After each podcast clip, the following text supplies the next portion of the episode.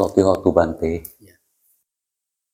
minta pencerahan mengapa kita tiap hari walaupun duduk sendiri bawa mobil sendiri seperti bicara dengan diri sendiri Hmm. Aha. kadang-kadang yang negatif selalu menghasut Hmm. kadang-kadang yang positif selalu menentramkan nggak Hmm. boleh ya Hmm. kita harus begini begitu Hmm. gimana menekan yang negatif ini tidak tumbuh Hmm. biar tubuh kita dikuasai yang positif sepertinya kan Hmm. tiap hari ada yang muncul yang negatif oh orangnya sombong ini ini nanti yang positif selalu menasehati Hmm. oh tidak mungkin dia lagi sibuk Hmm. ya kan mungkin ada masalah keluarga Hmm. sehingga kita manggil dia gak dengar ya kan atau pengurus vihara ya kan oh baru naik jabatan pas di vihara kita manggil dia Hmm. Nggak menjawab Ah. muncul negatif Hmm. oh baru naik jabatan udah ampunya udah main ya Ah, muncul yang positif oh Hmm. dia lagi sibuk ya Hmm. kan sehingga Hmm. kita manggil nggak dengar Hmm. ah deh mengapa kok tiap hari kita selalu bicara dengan diri kita sendiri Banti Baik, seperti yang tadi Pak Tagore awal menyampaikan banyak bertanya kelihatan bodohnya. Kita harus mengawali dengan menyadari diri kita adalah orang yang bodoh, setidaknya adalah orang yang masih ada kebodohan. iya.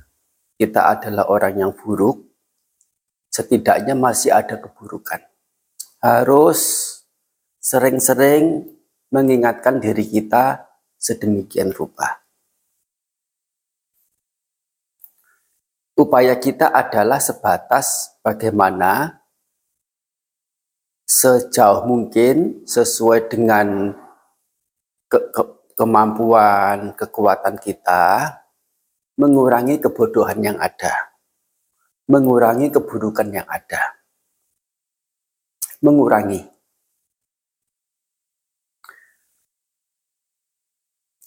Eh, cara berpikir seperti ini itu akan setidaknya tetap ada semacam upaya menjadi lebih baik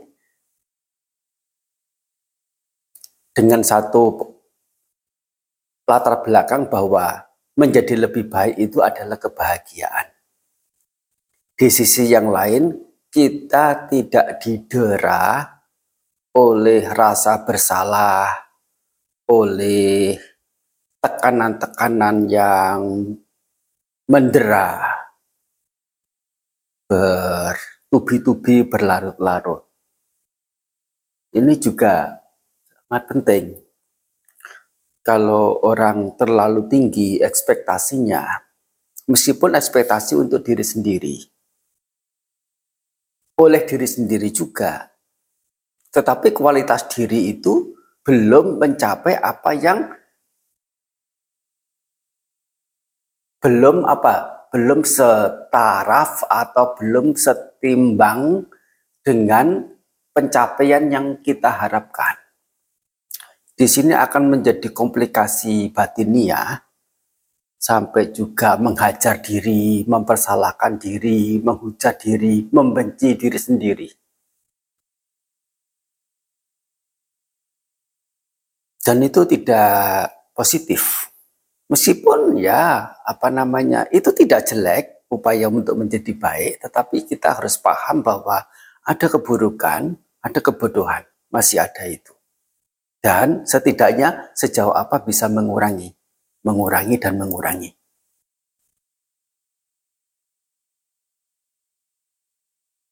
Nah, kemudian baru beranjak ke upaya apa? Upaya apa? Kita itu bisa terjaga dalam rangka mengurangi hal buruk, mengulangi kebodohan.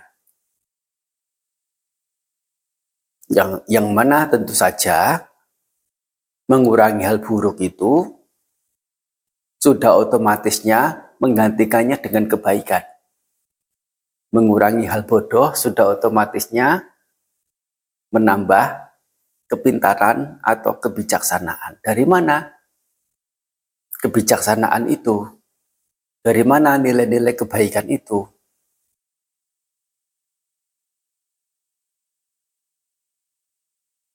Kebenaran dan kebaikan muncul bisa dari diri sendiri atau juga bisa muncul dari pihak lain, orang lain.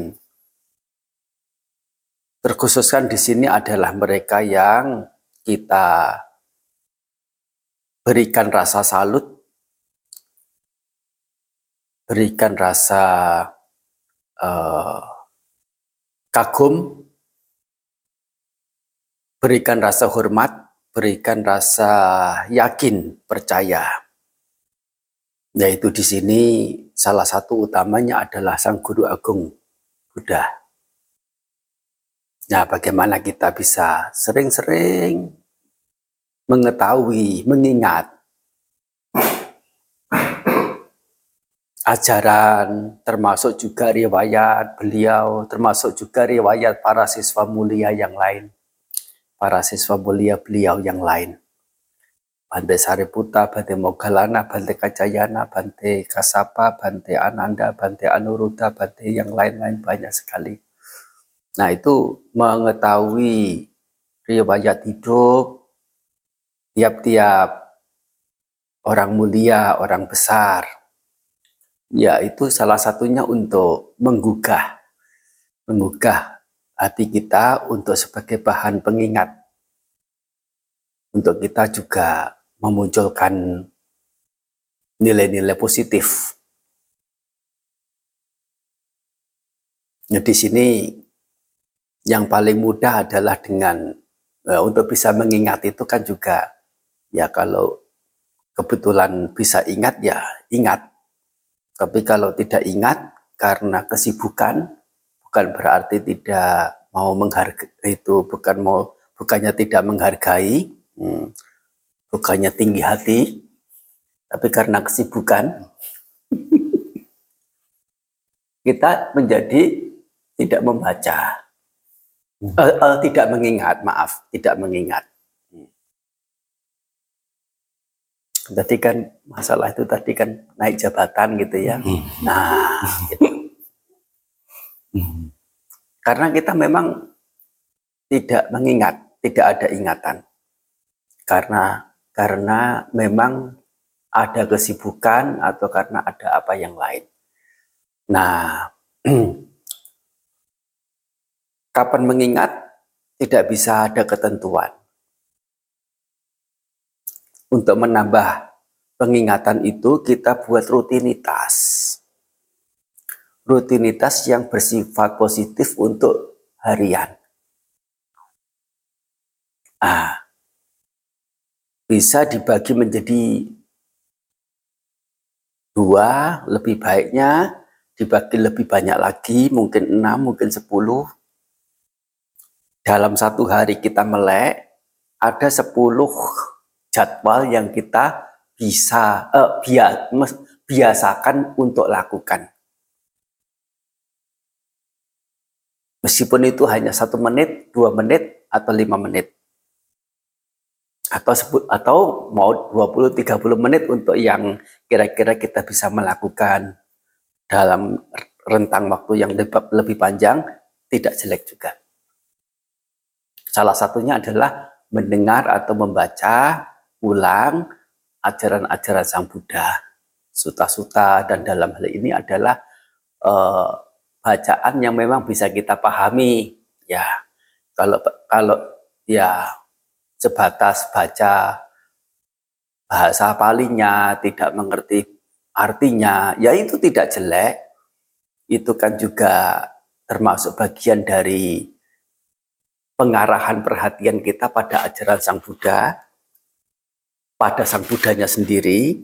Nah, itu sudah tergaungkan di batin kita itu nilai-nilai bajik tanpa tahu artinya. Eh, paham ya? Paham. Ah, begitu. Tapi kalau tahu artinya tentu akan lebih baik. Hmm. Jadi satu hari kalau bisa ada rutinitas yang sifatnya positif. Lebih banyak, lebih baik. Kalau di saudara muslim kita kan lima kali. Ya, itu rutinitas harian. Dan yang dibacakan sama tiap hari. hmm. Hmm, sama. Kita bisa ini, bisa variasi. Pagi meditasi, misalnya sore baca buku, malam hari mungkin apa meditasi dengan objek yang lain, atau itu menjelang siang, apa begitu, ya, dan sebagainya, dan sebagainya. Itu adalah upaya mengkondisikan hal-hal yang baik, hal-hal yang benar, hal-hal yang cerdas, yang pintar, yaitu yang uh, bijaksana dengan mengkondisikan kita untuk mengingat. Dan karena ada ingatan itu, nah itu masih dalam masih dalam proses, masih dalam proses apa namanya uh, mentahannya, bakunya.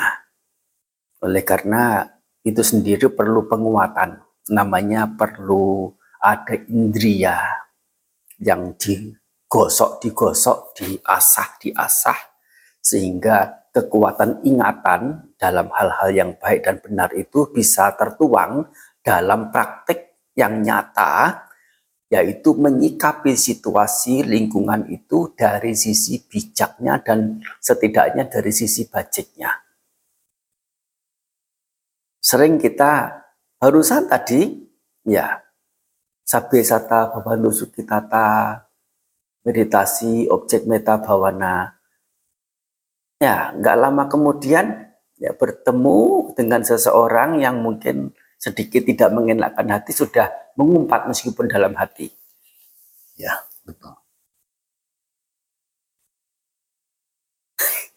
Apakah itu gagal? Tidak, kita tidak gagal. Itu apa namanya proses pengasahan yang dalam tahapan tertentu itu. Setidaknya, oh, nah, aku kan barusan tadi apa namanya meditasi meta, objek meta kok gampang sekali aku muncul. Itu muncul pemikiran ini muncul ya selang sekitar nggak sampai satu jam setelah kita itu memuncul keluar hal-hal yang buruk meskipun lewat pikiran, lewat batin kita. Masih mending daripada tidak muncul sama sekali.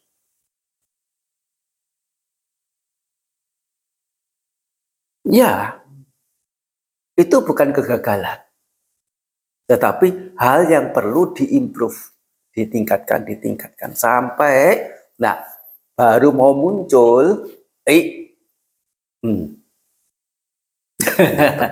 ah, eh begitu eh begitu langsung hmm. karena kekuatan asahan kekuatan apa namanya yeah. gosokan gesekan di asah hmm. Itu semua uh, mengaitkan banyak sisi dalam uh, kehidupan kita keseluruhan baik ya banyak sisi hal Soalnya itu segalanya. Hal buruk ada berapa macam? Enggak terhitung. Hal baiknya ada berapa macam? Juga tidak terhitung. Dan kita merasa kewalahan untuk mengurangi keburukan yang namanya satu keburukan. Tapi kan banyak sekali ini ranting-rantingnya, kepalsuan, keculasan, ketinggi hatian, licik, li, ya licik, hmm. ya.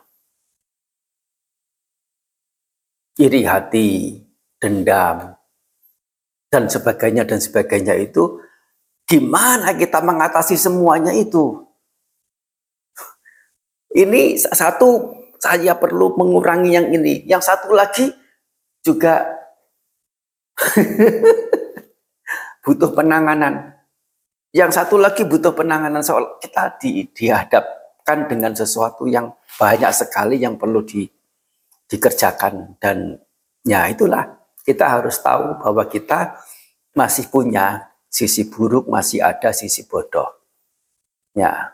Dan me, menyadari itu bagaimana semampu saja, semampunya saja sekuatnya saja sesuai dengan kekuatan kemampuan maksudnya. Nah, menguranginya, menguranginya, ya mau menekankan pada satu sisi dulu atau ya beberapa dulu ya silahkan. Kalau misalnya untuk apa namanya menangani ke semuanya itu terlalu ya, memberatkan kewalahan.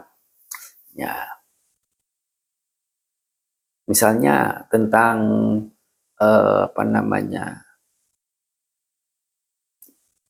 ketinggi hatian begitu ya, ketinggi hatian. Dengan apa ya? Dengan misalnya itu eh, nafsu-nafsu yang muncul lewat panca indera. Sebetulnya nafsu-nafsu lewat panca indera itu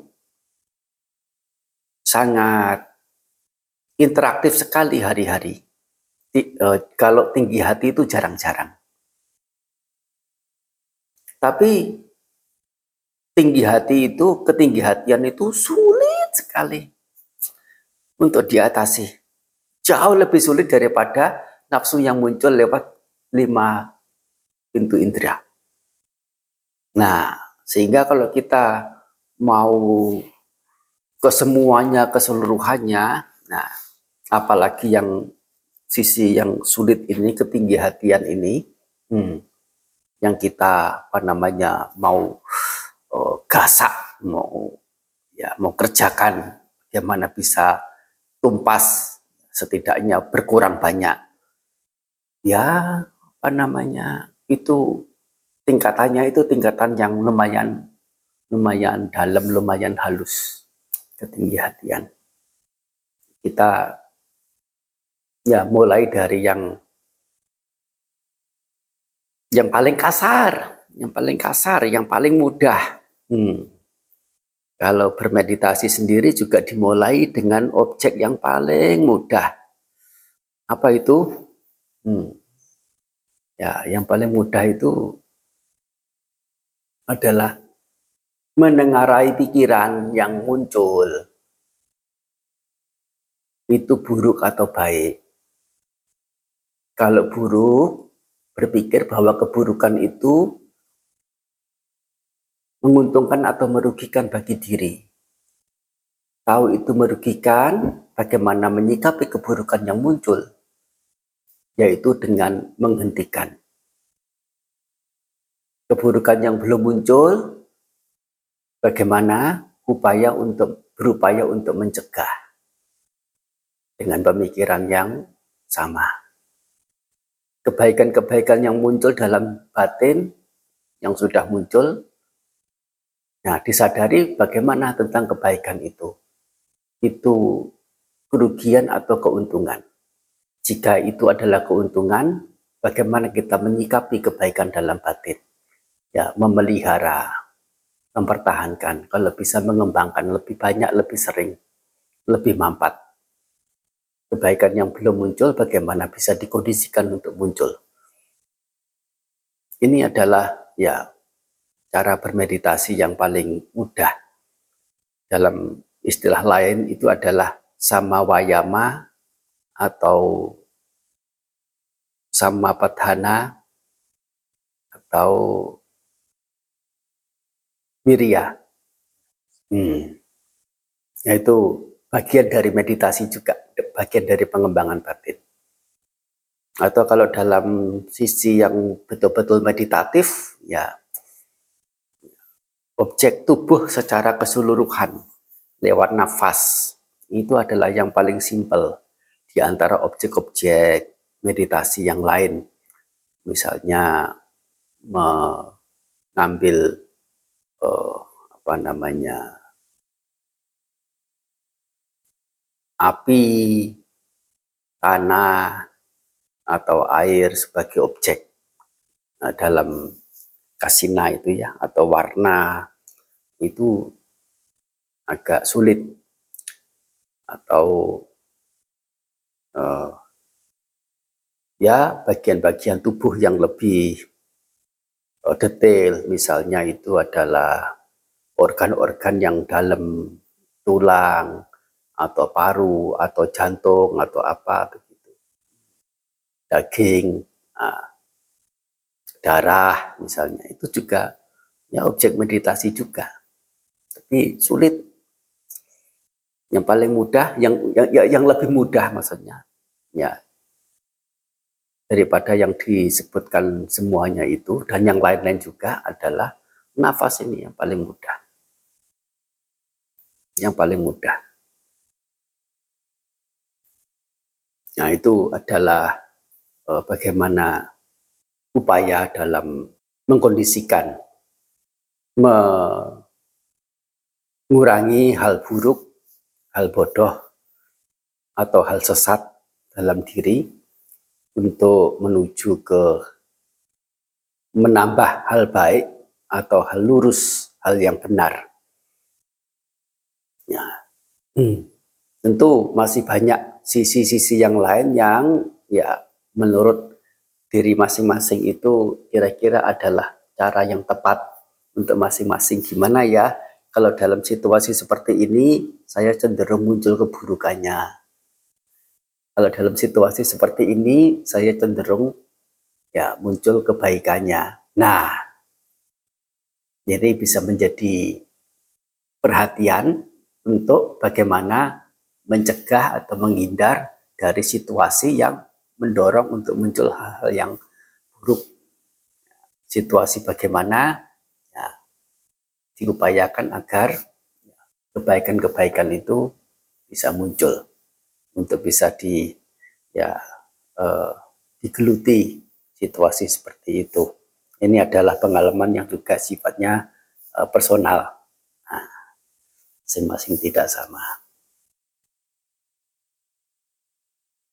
Misalnya ya kalau ya punya ini, punya kantor, punya kebun, nah kalau ke kantor, ya cenderung untuk muncul kebenciannya, kemarahannya, kejengkelannya. Nah, soalnya ketemu dengan pegawai, ketemu dengan atasan, ketemu dengan klien atau apa yang hmm, ya yang ya ya macam-macam macam-macam perangai, macam-macam pembawaan kita juga punya kebun yang perlu diurus, tapi begitu ke, pergi ke kebun rasanya lega, leluasa. ya mungkin ya tenang. Ya, sama-sama sama-sama tempat kerja juga di, di kantor kita juga uh, kerja, ke kebun juga untuk kerja. Tapi ya punya suasana yang berbeda. Lah itu bisa menjadi ya bahan tengaraan yaitu situasi yang mesti ditengarai atau di apa ditengarai itu apa? Diperhatikan begitulah. Hmm, dicatat. Agar dengan demikian kita punya punya rumusan punya formula secara personal untuk mengkondisikan kita lebih sering lebih uh, tanggap dalam uh, menghadapi situasi luaran yang berkaitan dengan nilai buruk atau nilai baik, nilai bermanfaat atau merugikan yang ya setiap orang kita-kita ini hadapi untuk setiap saatnya. Ah, gitu kira-kira ya. Anu modern Bante. Ya. Sabitio Viwajantu Sabarogo Winasatu